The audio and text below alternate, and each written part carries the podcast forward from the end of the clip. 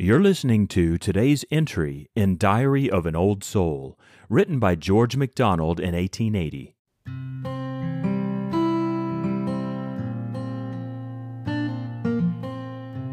Not, Lord, because I have done well or ill.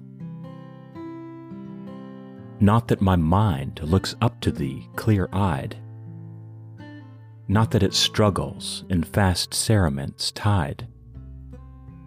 Not that I need thee daily, sorer still.